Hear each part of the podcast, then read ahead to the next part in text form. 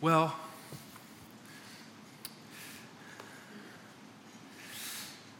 we are, I am, I will say, I am.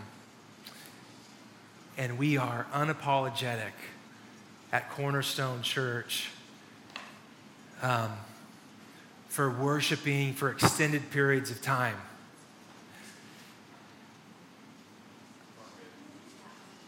I know we live in a generation and a culture that lives by 140 character tweets. We live in a glitz and a glam and a fast pace and a hurry up and let's get to the point, let's get through, let's. But how else do you learn how to abide in Christ but by spending time, extended times, learning to abide in Christ? Are you tracking with me? And I am just convinced, um, man, Lord, I don't want to say it. He spoke to me this morning in the secret place. There's times when the Lord speaks to you and you're like, Lord, is that supposed to be a secret between you and I, or am I supposed to tell somebody? Does anyone know what I'm talking about when the Lord deals with your heart? oh boy, I just got into hot water. I feel it in my heart. So that means I probably ought to share it. We're all adults. Well, most of us are adults. I was thinking this morning about intimacy. And if the act of intercourse within marriage, I know I said the word, I know. I got over it, now I don't have fear, praise God. If your idea of intimacy is simply in a married couple, talking to married people, the act of intercourse, and that's the only form of intimacy in your marriage, you will have a crummy marriage at best. Are you tracking with me? Okay. It takes relationship, it takes dialogue, it takes serving each other, it takes give and take, it takes friendship, push and pull, humility, repentance. Amen on the repentance in marriage. Come on, somebody. And I was thinking about the act, and we don't get off the act. Okay, we're in church, but we got to be able to talk about stuff in church, right? If our idea of intimacy with our spouse or with the Lord are just these, these few moments, but we don't cultivate relationship, we don't cultivate dialogue, we don't cultivate a friendship, we don't spend time with, we don't learn the rhythm of the other's heart, if we don't spend time abiding and marinating in his presence and feasting upon his word. Did you know that just like a marriage that will be on its uh, on, on life support a relationship with god many times on life support? Can i get an amen. Because we treat our relationship with God like these moments, and then it's just that moment, and then I go live the rest of my life for my own purposes and my own will. But I want you to know the essence of Christianity is this that you can have as much of God as you want.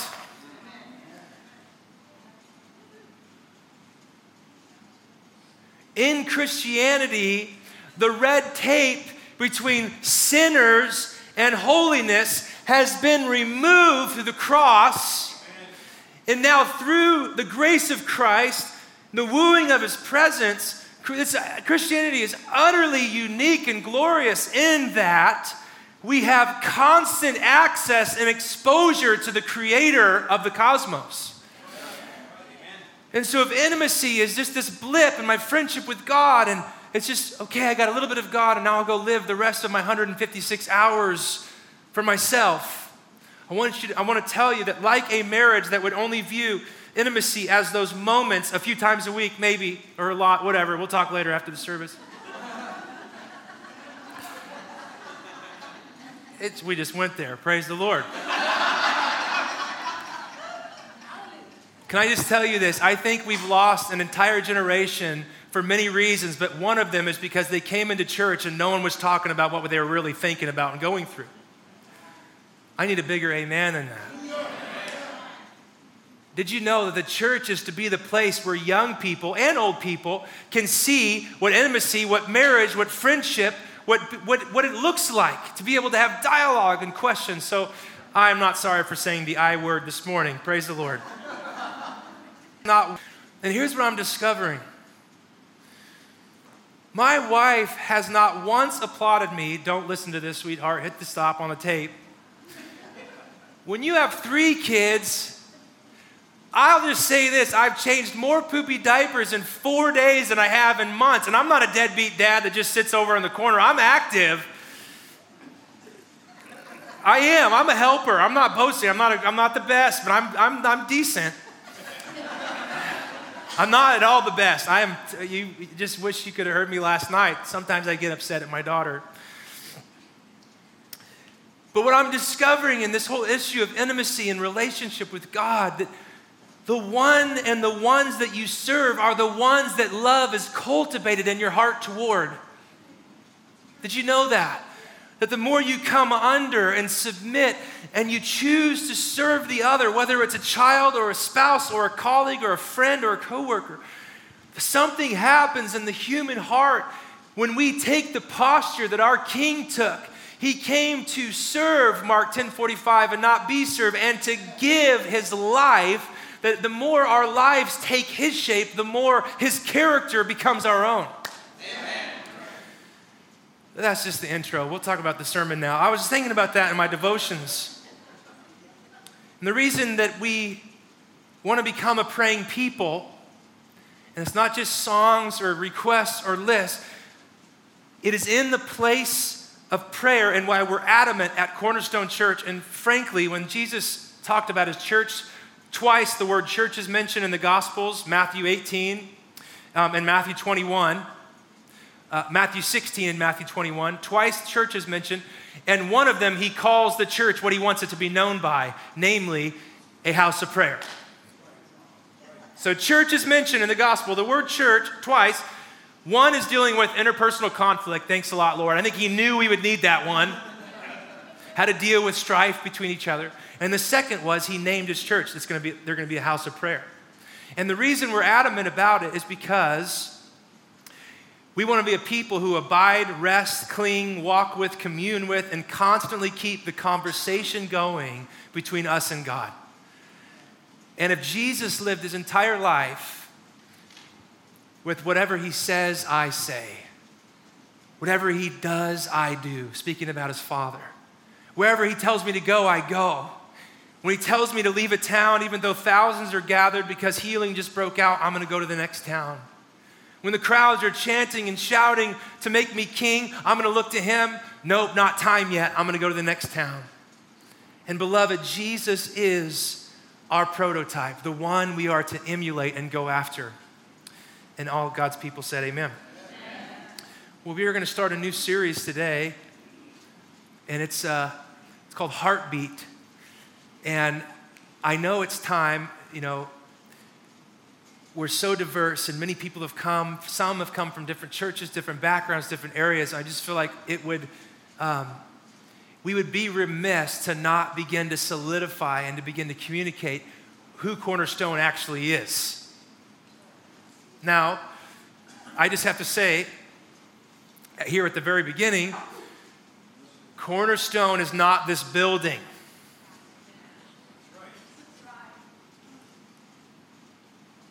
And Cornerstone is not just the church that is across the street from Olive Garden, contrary to popular belief. oh, the church by Olive Garden. You know what? They should start paying us for publicity. The Cornerstone Church is a people. And where you go, you represent the people of Cornerstone. More specifically, where you go, you represent Christ, Holy Toledo. And so we want to clearly go after and paint the picture of what it is that makes Cornerstone unique. Here's the deal there's a billion churches around here. Right? And so it's important for us to discover and articulate what makes us unique, knowing we're not in competition, we're in partnership to see the city transformed through the gospel of Jesus Christ. So, cornerstone.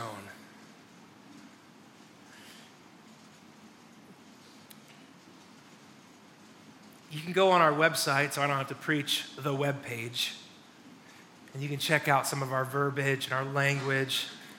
some of our little sentences and paragraphs, and I really I encourage you to do that. But I want to preach about our first core value, which is that we at Cornerstone Church believe that there is no substitute for a genuine face to face encounter with Jesus to transform a life.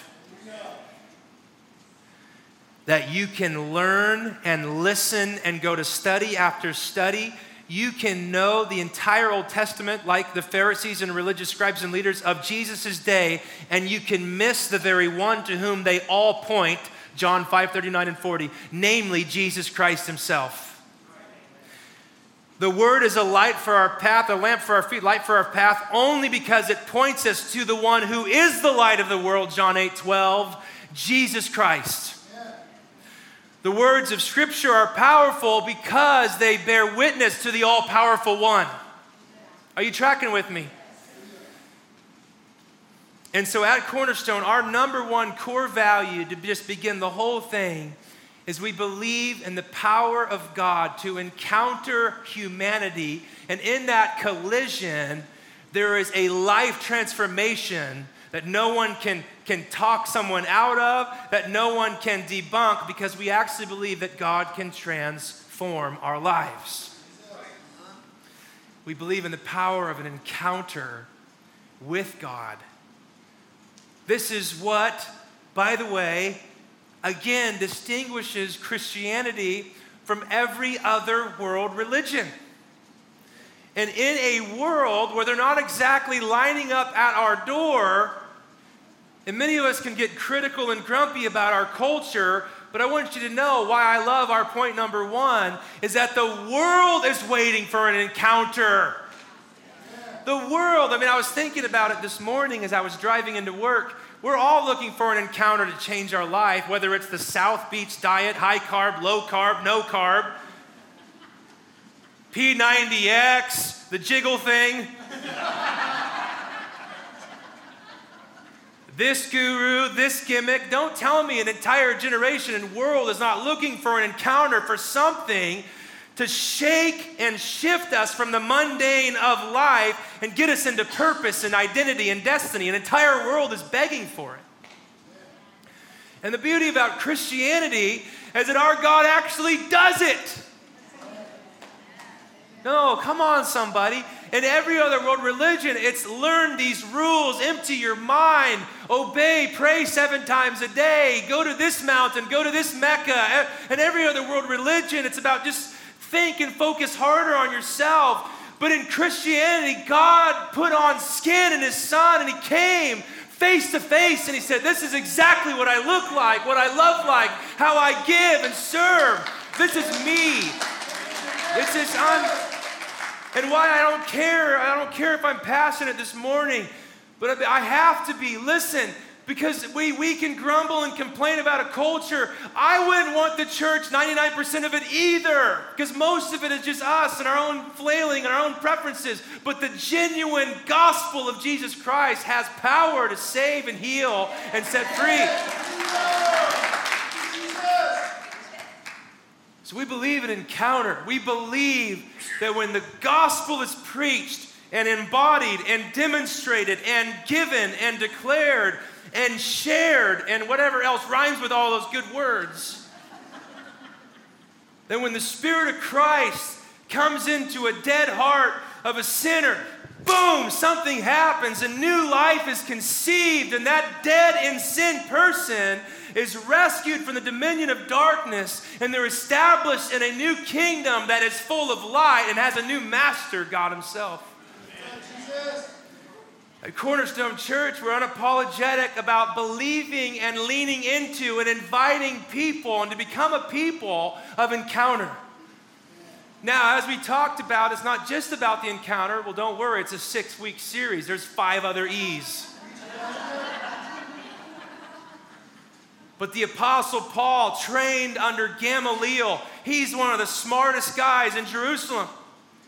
The Apostle Paul in all of his zeal and all of his scripture and all of his memory and all of his thoughts and all of his training and all of his opinions and all of his religiosity, You know what it got him? It got him a face to face encounter on the road to Damascus where it blinded him. He fell off the ground and Jesus showed up and his life was changed. That's why we have 13 that's why we have 13 books of the Bible because there is something you can't learn. There's something you can't just continue to invest and ingest information. There's a time and a place in people's lives when the gospel encounters them and they're forced to make a choice.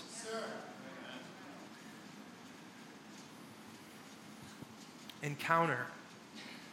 This is why we pray before the services.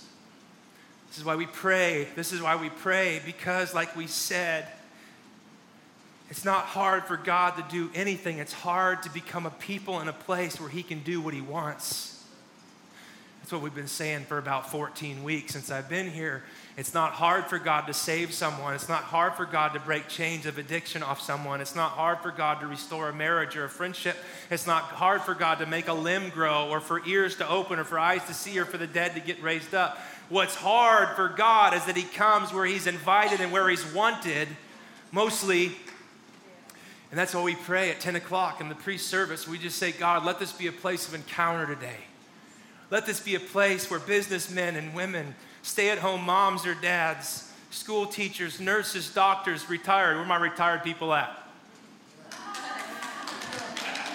retired. Lord, let this be a place of encounter where they come for an hour and 15 and their other 156 hour of the following week is radically transformed because they've met with Jesus face to face. It's what we're going after. Amen. So let's, uh, let's talk about that. Can we? There's a story that illustrates encounter better than most. It's in the book of Acts chapter 3. Let's see if this works. Boom. I just want you to know at Cornerstone, we're up in our game this weekend, okay? Someone say, It's about time. It's for you, Pastor Ron. If you're watching, I'm learning, buddy. The cloud of witnesses is cheering me on this weekend. One day, Peter and John, a little background, okay, hello. Disciples see Jesus ascend after he was resurrected. He's gone, he's at the right hand of the Father. They're waiting in a room. The Holy Spirit's poured out. God comes in fire and wind, and he changes their life. Acts 15 9 talks about the event when their hearts were purified by faith. This is Peter talking about Pentecost. They were filled with the Spirit. The Spirit enabled them to speak in other tongues or languages. 15 nations gathered in Jerusalem, heard the gospel in their own language. Come on. And after Peter preached the gospel, the coward Peter preached under the anointing because of his encounter with the Holy Spirit, and 3,000 were added that first day. You tell me if you believe that an encounter can change a ministry. Come on. A church, a life, a marriage, a friendship, a whatever, a business a school. Come on. And so here we are in chapter 2. The disciples have to be buzzing. Chapter 3, what's so cool is here's what it says. One day, Peter and John were going up to the temple at the time of prayer at 3 in the afternoon. Now, I'm not going to preach on every line, so get over it. It's okay. It's important to note you cannot reform or bring life to something you hold at arm's distance and criticize. Where are the disciples going? Come on, somebody. That's why church matters. And with all of our warts and wrinkles, you can't reform or transform or see revolution, revival come to something that you hold at arm's distance and criticize. Are you with me? And here's the apostles still going to the temple. God left the building, people. He wasn't in the temple, but they said, you know what? We're still going to go through our patterns and our, our lives. We know that He's in us. He's not in that building, but He's in us. So we want to go to the building to see Him come and touch other people. And the Jews gathered three times to pray morning, 3 p.m., and dusk, or sunset, or sundown. They're going to the place of prayer. Now, a man who was lame from birth was being carried to the temple gate called Beautiful, where he was put every day to beg from those who would go into the temple courts. When he saw Peter and John about to enter, he asked them for money. Peter looked straight at him, as did John. Then Peter said, Look at us. So the man gave them his attention, expecting to get something from them. Then Peter said, Silver or gold I do not have, but what I do have, read it with me I give you, in the name of Jesus Christ of Nazareth, walk. Taking him by the right hand, he helped him up, and instantly the man's feet and ankles became strong. He jumped to his feet and he began to walk. And then the disciples decided to throw a back to school campaign with cool logos and website and graphics to garner followers. They worked really hard to get the word out about their lives and about their message. Wait, wait. Then the cripple who was touched because of his encounter with Jesus through the disciples, he went into the temple courts walking and jumping and praising God. When all the people saw him walking and praising God, they recognized him as the same man who used to sit begging at the temple gate called Beautiful. And they were filled with wonder and amazement at what had happened to him. He's going to a temple, this cripple who was a cripple from birth and he leaves the temple in the same state he came, day after day, week after week, month after month, year after year, while all the religious people keep busying themselves, passing him by, throwing a couple coins to ease the pain of their conscience. But he leaves unchanged until he meets some Christians, some ambassadors of the gospel, representatives, temp- the walking, talking temple called a Christian, the ones who carry and house the very presence and power of God within us. Oh, come on, Ephesians 1. Same power that raised Jesus is in you. Yippee.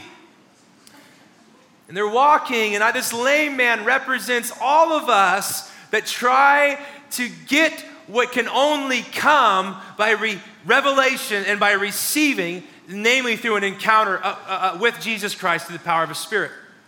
So he's just lame. He's sitting there. He's sitting there. He's sitting there. And isn't it interesting that arguably one of the greatest places that are forsaken among us in the church, and certainly in my life, personal life, that it's on the way to prayer the miracle happens. Now that will preach.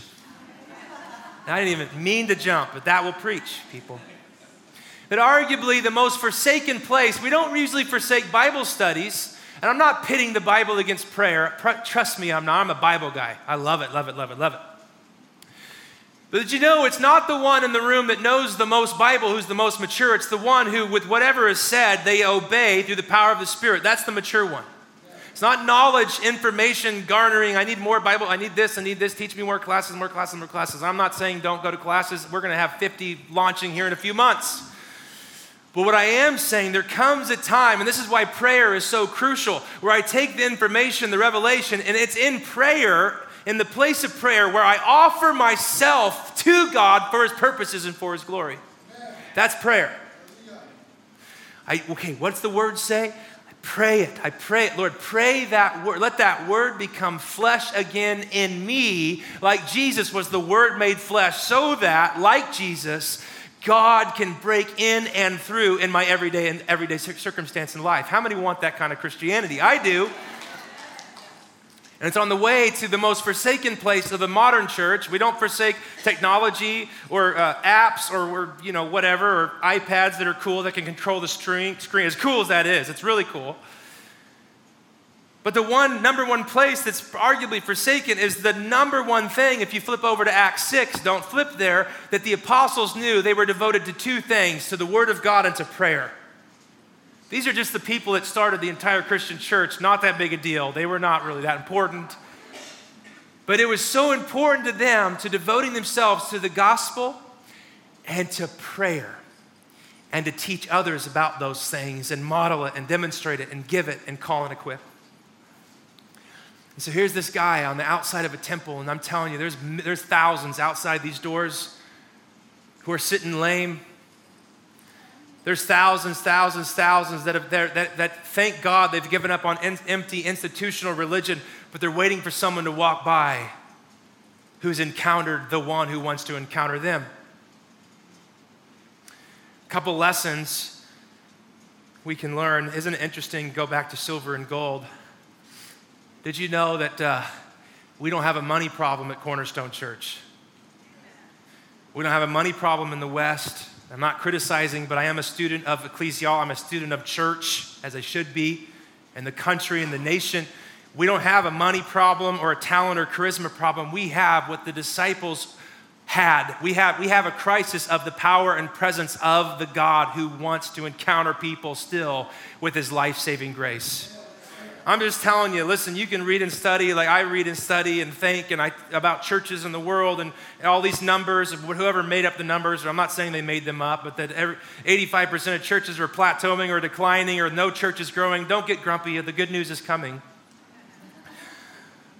I'm just telling you, we don't have the silver or gold, we don't have. So that's the number one thing the church usually wants and needs. And we think that if we only had resources, we could see God break out. But I'm telling you, there's something God wants to do at Cornerstone Church and in Cornerstone people that transcends and is way more powerful than what's in your bank account. Listen, I don't have silver or gold. We were fishermen who followed this rogue rabbi for three and a half years. We waited in a room. The Spirit poured out. We don't have many means. We just have the one through whom all things are possible. But what I do have, I give you in Jesus' name. Beloved, He wants to do something in our hearts and our lives. He wants us to be a people who've not only encountered Him, but who live to see that encounter transfer and touch someone else silver or gold I don't have. None, not many of us could say that. We're, we're rich, man.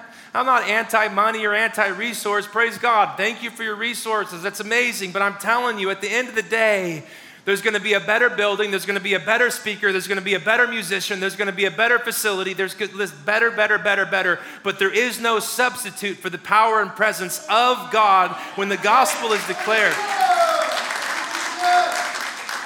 There is no substitute.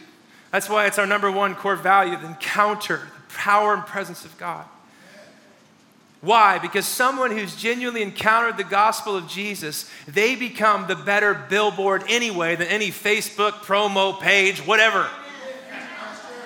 Come to our church. We're amazing. Look at our new series. And I'm going to do all of that. I've been doing Facebook, Instagram stuff, trying to get us up to date a little bit because it matters because the generation, they're on their phones all day, not just young people, but old people. Come on, y'all Facebook fiends. I know y'all out there. And so I'm trying to do all things, 1 Corinthians 9. I want to become fresh and relevant. I want to reach young and old and retired and working and new and parents and all this. But I'm telling you, there is something that has that will unmistakably, they will leave not talking about the preacher, the music, the pulpit, the pew, the whatever. We want people coming and leaving talking about Jesus, the one they encountered. And you can't fake that. That's the bummer. We can do everything else. We can buy new lights and sound system and this and that, but you can't fake the genuine encounter with someone who was dead in sin, the blind man in John 9. The Pharisees are just trying to talk him out of Jesus. How'd you really get healed, dude? Tell us. I don't know who the guy was. His name was Jesus. I just know I was blind, but now I see. And in this cripple in Acts chapter 3, you can talk about all you want people going to the temple and Pharisees, because later in the next chapter they get arrested and they get told to shut up and stop preaching Jesus. That didn't work out good. But here's this cripple who encountered Jesus. He becomes, listen, life transformation will always be way more appealing than an Instagram or tweet, Facebook post, or whatever. The power of a transformed life which comes from an encounter with Jesus Christ. Hallelujah. I got to hurry because y'all are getting, getting grumpy. I'm having so much fun. You know how fun it is? It's so fun to get out of the house. Can I just say it? rewind, rewind. I really do love my kids and I love my wife but it's been gnarly. I, I, I, uh, Listen, stop the tape. Don't really stop it. When I say stop it, I'm kidding. Don't want to mess it up. But the week before she was due, I stayed around the five cities because everyone told us, man, Caleb came in like three hours from first contraction to birth. I'm like, I'm not missing my the baby. So I stayed around the five cities and just worked mobily, but I was sort of home a lot, but worked mobily at coffee shop. Then the week he was due, obviously I'm not coming down here. Okay, no, no Benjamin yet. And then the, he was seven days late. So then the following week, I'm home a lot, working upstairs, trying to find some quiet place and all this stuff. And I just say it's good to be here oh. What are we even talking about? Let's just close in prayer. Oh, mercy, mercy. Encounter, encounter, encounter. A, li- a lame man from birth, one encounter with the resurrected Christ that, by the way, dwelt in ordinary. Listen, I'm so glad for Acts chapter 4, verse 19. When, when, when they get arrested in the next chapter, the disciples are standing before the, basically the Supreme Court of their day. That's, that's legit. Uh, those who were looking at them, here's what they said about them they're ordinary, unschooled fishermen. But, oh, that's a good but. But they'd been with Jesus. Do you see it? What's the difference between the but? Jesus. What will be the difference of your life and my life, not just in this building, but when we go out, take care of our families, friends, workplaces, lives? Jesus. There's a couple quick lessons I just want us to unpack for this story. And football hasn't even started yet, so y'all got nothing to do. Which, by the way, I just want to put it to rest. Are we a Raider house? Are we a Niner house? Are we a Seahawk house? Are we a Ram house? What are we? Jesus. You can't say Jesus. Obviously, we're a Jesus house. Duh. I didn't know once football started where my people will be. Like if the Raiders are playing, I'll know, oh, there's the Raider section. There's the Niner section. Well, we, we really need to pray if there's Raider fans in here.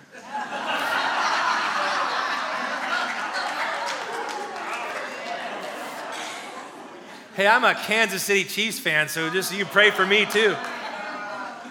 All right, some lessons. Let's get into this really quick. Everyone stop. Listen up. Quit having fun. It's church. the first lesson we learn from the story, among all the other lessons you've already hopefully learned or heard, is that we see in this story there's just some simple little quick little points and i can i post all of this on our website and our, when i upload the sermon so you can get all my notes up there Number one we see is that people are beautiful. Listen, the God, like the story of God does not, does not start with that humanity is sinful. The story of God starts with God created man and saw that it was good. Amen. Come on, someone, you all need to hear that. If you're just told from the get go that you're a screw up, how many know usually you live up to what is declared over your life? The story of God starts with a good God who made a good creation for pleasure and for friendship and communion and relationship. The first lesson we see is that this lame guy, I don't think it's an accident that he's at a gate called beautiful. People are beautiful. This is just a little quick note, just amen me and I'll move fast we learn that people are beautiful no matter their state, no matter their condition, no matter if they're lame or gross or this or that. God, there's intrinsic value in every man, woman, boy, and girl by virtue that they were created by a God who loves them. He made them in their own image and He loved them. People are beautiful. But what else do we learn about the story? People are bound. People are bound. We're not just products of our environment or had a bad juju whatever day or my, my my uh, equilibrium, my balance is. Listen, people are bound. If you, listen, all of sin, therefore all have given the deed and title of their life over to the one whom they obey. And all of us, Romans 3.23, have fallen short of the glory of God and sin. We've come into agreement with the enemy. And if you sin, John 8.34, and that's the pattern of your life, tells us you're a slave to it. So even though people are beautiful, and that's the most, that's so true, we see here, like the lame man, whether it's literal lameness or spiritual, emotional, physical, relational, whatever, people are bound. But that ain't the end of the story. we see because of our boundedness, we see the effects of the brokenness all around us. I don't need to, um, I don't need to unpack this one, just say amen. What, what happens to a world, what happens to a human, what happens to a person that breaks covenant with the one who is life is brokenness. What happens when that happens? When we go outside of God, outside of His purposes, in relationships or to cut corners in our business, how many know your sins will find you out? Bummer. People are beautiful, they're bound and they're broken. We see brokenness all around us. I was going to show a video on Father's Day, which I'll need to show it. It's, ama- it's not amazing, it, you'll weep. But it shows just the epidemic of fatherlessness in this generation. It's, it's stunning. 70% of 50%, 30%. You just need to YouTube it. You'll just weep like a baby. Listen, people are broken for many reasons, but all of them stem from because we've chosen to put ourselves at the center instead of God and His ways. People are, are beautiful, but they're bound and broken. And here's what's going on in this world, out there in the city, in our neighborhoods and workplaces, in our homes, people are looking for empathy. Now, what is empathy? Empathy is not, oh, that's too bad. Empathy is this rich word that says, I am going to get on your level. I want to identify myself with what you're going through. I want to feel what you feel. How many know people are looking for that? People are looking for that. When the church, listen, the church isn't this community that lives on the outskirts of town, even though that's where our church building is located. The church is the community that's to go into the world that because we've been freed from sin and from ourselves, we can get on whoever's level and say, I see you, I feel you, I know what you're going through. Did you know that an entire world is looking for empathy, the ability for someone to relate to them? Empathy. This lame man God knows the, the, the, shady businessman over him who would place the lame man to beg. You know, there's systems of injustice all around us and oppression. And this cycle of, of, of sin, this cycle of just, yeah, does anyone see me? But did you know that we're to be people who have eyes that can see? People are looking for empathy. This is why Jesus fully was made like us so that in every way he could relate to us. Aren't you glad? Some of y'all are tired. You need to sit up. We're almost done. People are looking for encouragement. Now, encouragement is not just, oh, well, things will get better. But people are looking that when, you, when you're empathetic and you get on their level and you come without an agenda other than you want to know, them to know they're not alone, that you see them, that you feel what they feel, that you're for them. They want to know that in that place, that in the end, things will turn out. And I want you to know there is one who is over all of this and things are headed to their intended conclusion, namely Ephesians 1:10, where all things, someone say all things, are going to be brought under the lordship and head of Jesus Christ. We're to anticipate that day by being his people who do his bidding and his will in our daily lives. And that's how his will and his purposes are coming. And so people are looking for empathy, but they're looking for encouragement. Do you love me? Do you see me? Am I alone? Do I have to stay stuck? Did you know an entire world is wondering, do I have to, is it just like this forever? Has anyone ever felt that? Come on. Do I have, am I just stuck with this life? Am I stuck with this sin or this bondage? I'm looking, listen, we're to be, listen, people are looking for encouragement. No, you don't have to stay stuck. Come on, somebody. I'm making everything new, the Lord Jesus says. Did you know that everything and all are some of my favorite words in the scripture because they mean everything and all? People are looking for encounters. I'm just convinced. Listen, they're looking for something that will dislodge their life from its current trajectory and path and get them on a new path. I'm not saying all of them would say a Christian path, but they're looking for something to change their life. And I want you to know, Jesus said it himself. There is a way, well, uh, not Jesus, but the writer of Proverbs said, there's a way that seems right to humanity. In the end, it always leads to death. But Jesus said, I am the way, the truth, and the life. If you follow me, uh, John 11, 25 and 6, even though you die, the worst thing everyone's all afraid of, you don't really die because I'm the resurrection and the life. And so, People are looking for an encounter for something to alter the trajectory of their life. And we as believers can say it's not a big red tape religious learn all these things, it's you can actually know the one who made you. No other religion would say, I know God.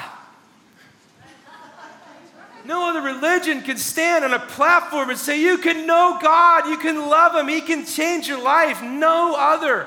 And none, every other thing is do, do, do, do. But Christianity is namely about receiving and living out of what you've received. People are looking for encounters by faith. And then, listen, when they're asked about how the guy got up, by faith in the name of Jesus, the man whom you see now was made strong. Come on. It's Jesus' name. It's Jesus' name that him, that this guy is completely healed. Jesus' name. Why is it Jesus? Because Jesus brings forgiveness. Come on, talk about encounter, talking about the story in Acts 3. When Jesus saw the paralyzed guy drop through the roof in Mark 2, he looks at him and he tells him, uh, contrary to what everyone expected, what Jesus' first would be to a paralyzed guy on a mat who just got dropped through the ceiling, your sins are forgiven. To which all the religious people start going nuts but unfortunately, that day, Jesus can read their mail. Did you know that Jesus knows what you're thinking even when you don't say it? And he says, What's harder? To say to a paralyzed guy, Your sins are forgiven, or to say to a paralyzed guy, Get up and walk? But I want you to know that the Son of Man has authority on earth to forgive sins. Get up and take your mat, go home. Did you know that Jesus brings forgiveness? The whole world, listen, Listen, the whole world is living. They know. Listen, you know it in your bones when you live under the weight of your filth and your sin. There's an entire generation, entire world that's living with slumped shoulders and heads down. Did you know it's not our job to show them all of their sin? Did you know that the Holy Spirit's vocation in the earth, John 16, 8, is to convict the world of sin? Did you know that? That Jesus didn't come. Uh, it says in, it says in 2 Corinthians chapter 5, verse uh, 17 through 21, that he didn't count our sins against us, praise the Lord, but he took his, this, our sin on him. Why? So that he could reconcile us, he could forgive us, bring us back to God. Jesus brings forgiveness. Jesus brings freedom. Yippee. Jesus, when he started his ministry, the Spirit of the sovereign Lord is on me because the Lord has anointed me to preach good news to the poor, to, bind, you know, to proclaim freedom for the captives, release from darkness for the prisoners. Jesus' entire job and vocation, 1 John 3 8, was to walk around and to destroy the works of Satan in the lives of people. Jesus brings freedom. This is why we believe in encounter. Jesus brings freedom. And then finally, Jesus brings fullness. Listen, he doesn't start and then stop working in us. He will carry it on to completion. I love this. For in Christ, all the fullness of God lives. And in Christ, you have been, read it with me, brought to fullness. To fullness in Christ. So, what do we do about all this stuff? Where do we fit? I would suggest three things. Number one, when Jesus lived and did his ministry in his life, he could say this in John 12 45 The one who looks at me, what does it say? Did you know that when they first called them Christians, I think it's in Acts chapter 13, it was a derogatory slander. You knew that, right? That wasn't like a cool slogan, like, ooh, I'm a Christian privileged in society. It was a slander.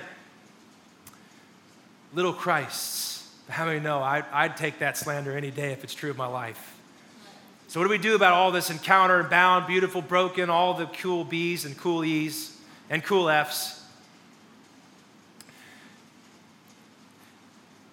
If you look at me, you see the one who sent me. Well, by the way, Jesus turns around to his disciples, says, As I've been sent, I'm sending you.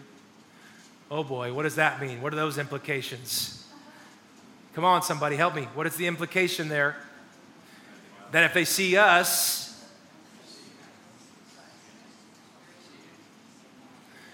if you've seen me, you see the one who sent me. John 12. By the way, as I've been sent, I'm sending you. Implication when they see you, Don't just, don't just talk about me and tell them to do all these things and their life will be good. No, be people of encounter who go give what you have. Freely you've received, John 10 8, freely give. Right? The apostles in Acts 3. I don't got silver or gold, but I've got Jesus. And, and then I love 2 Corinthians 5. We're Christ's ambassadors. God, I cannot get over this word. God is making his appeal on the earth through us. What? Look at the person next to you through that person. I know, there, I know, I know, right? Look at them. No offense. You've seen me, you've seen him. I'm sending you, they see you, let them see him, let them see me. Why? Because on the earth, the one group of people I'm doing my bidding through are my people. Boom. Okay, praise the Lord. I love this quote from Kris Vallotton. The Son of God became the Son of Man so the sons of men could become the sons of God. Boom. I like it. That's just cute. It's good. Jesus fully, this is me. Huh. Jesus fully partook of our nature so that we could partake of his. Jesus is the prototype of humanity. He's what we were always supposed to live like. I want to close with this verse. I want us to read it together on the screen. One, two, three, go. His divine power has given us everything we need for a godly life through our knowledge of Him who called us by His own glory and goodness. Through these, glory and goodness, He has given us His very great and precious promises so that through them you may participate in the divine nature, having escaped the corruption in the world caused by evil desires. In summary, what that verse is saying